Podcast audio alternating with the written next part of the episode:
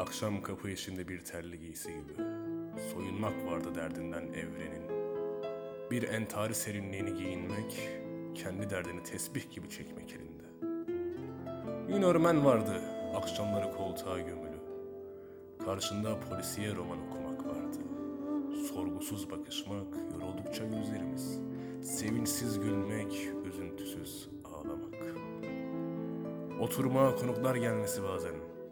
Çevresinde bir masanın kaygısız. Sıcacık konularda bir demli çay gibi bilmedik komşularla konuşmak. Dünyamızda uyuşmak vardı. Oyunda sonunu görmeden oynamak.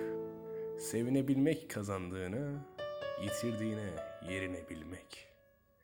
Düşünmeyebilmek yoruldukça düşünmekten. Kamaştıkça örtebilmek gözlerini. Düşlerde bile ışıktan sakınarak kendini uyuyabilmek vardı.